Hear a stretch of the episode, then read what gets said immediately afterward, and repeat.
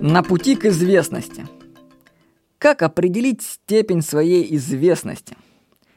Я был приятно удивлен, когда получил почти шестьсот отзывов от читателей рассылки для ума из разных стран мира. Ну, было очень приятно. И тут же после этого настиг меня какой-то переходный момент.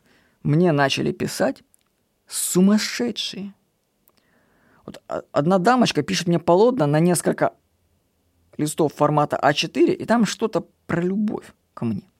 Ну, а дело в том, что длинные письма я не читаю принципиально. То есть, если там больше трех-четырех абзацев, я его удаляю тут же. Потом писать мне такие письма. А потом сразу я в черный список заношу. Может быть, она дальше мне что-то пишет, но письма до меня уже просто не доходят. А другой читатель рассылки сообщил, что он инопланетянин. Он накопил тысячу рублей и хочет узнать у меня, как их лучше инвестировать. Вот его письмо. У вас есть проект, в который можно было бы вложить небольших дополнительных денег. А то я могу вложить в вас тысячу рублей. Ну и хоть получать небольшие проценты. Хоть какая-то прибавка к деньгам, которые уже уме- имеются у нас. Как вы на это смотрите? И подписи. Я инопланетянин. Знаете, меня такие письма вообще, честно, настораживают. Настор... Во-первых, у кого это у нас? То есть как-то инопланетяне, они что, тысячу рублей накопили?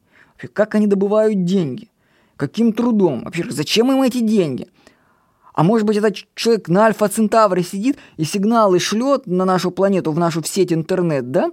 И уже у него электронные деньги есть, он не знает, что с ними делать. Да? Ну, подумайте вообще, если инопланетяне вклинятся в нашу интернет-сеть, они же могут сигналы посылать и подбирать. Вот. У меня сразу столько вопросов после таких писем. Вообще, конечно, такие письма люблю. Может быть, как раз их цель это в том, чтобы прорваться в наше коллективное с вами сознание, рассылки, и быть опубликованными и озвученными. Тогда можно сказать, что они выполнили свою миссию. Ну, и предел навязчивости тоже должен быть. Поэтому таких персонажей постепенно я баню. Правда, они умудряются возвращаться. Знали бы вы, сколько десятков, если не сотен подписчиков полегло в черных списках моей рассылки. Вы не знаете, а я же их отписываю постоянно. Напишут какую-нибудь фигню, я сразу жму отписать, отписать, отписать. Потому что если они будут накапливаться, все, это капец.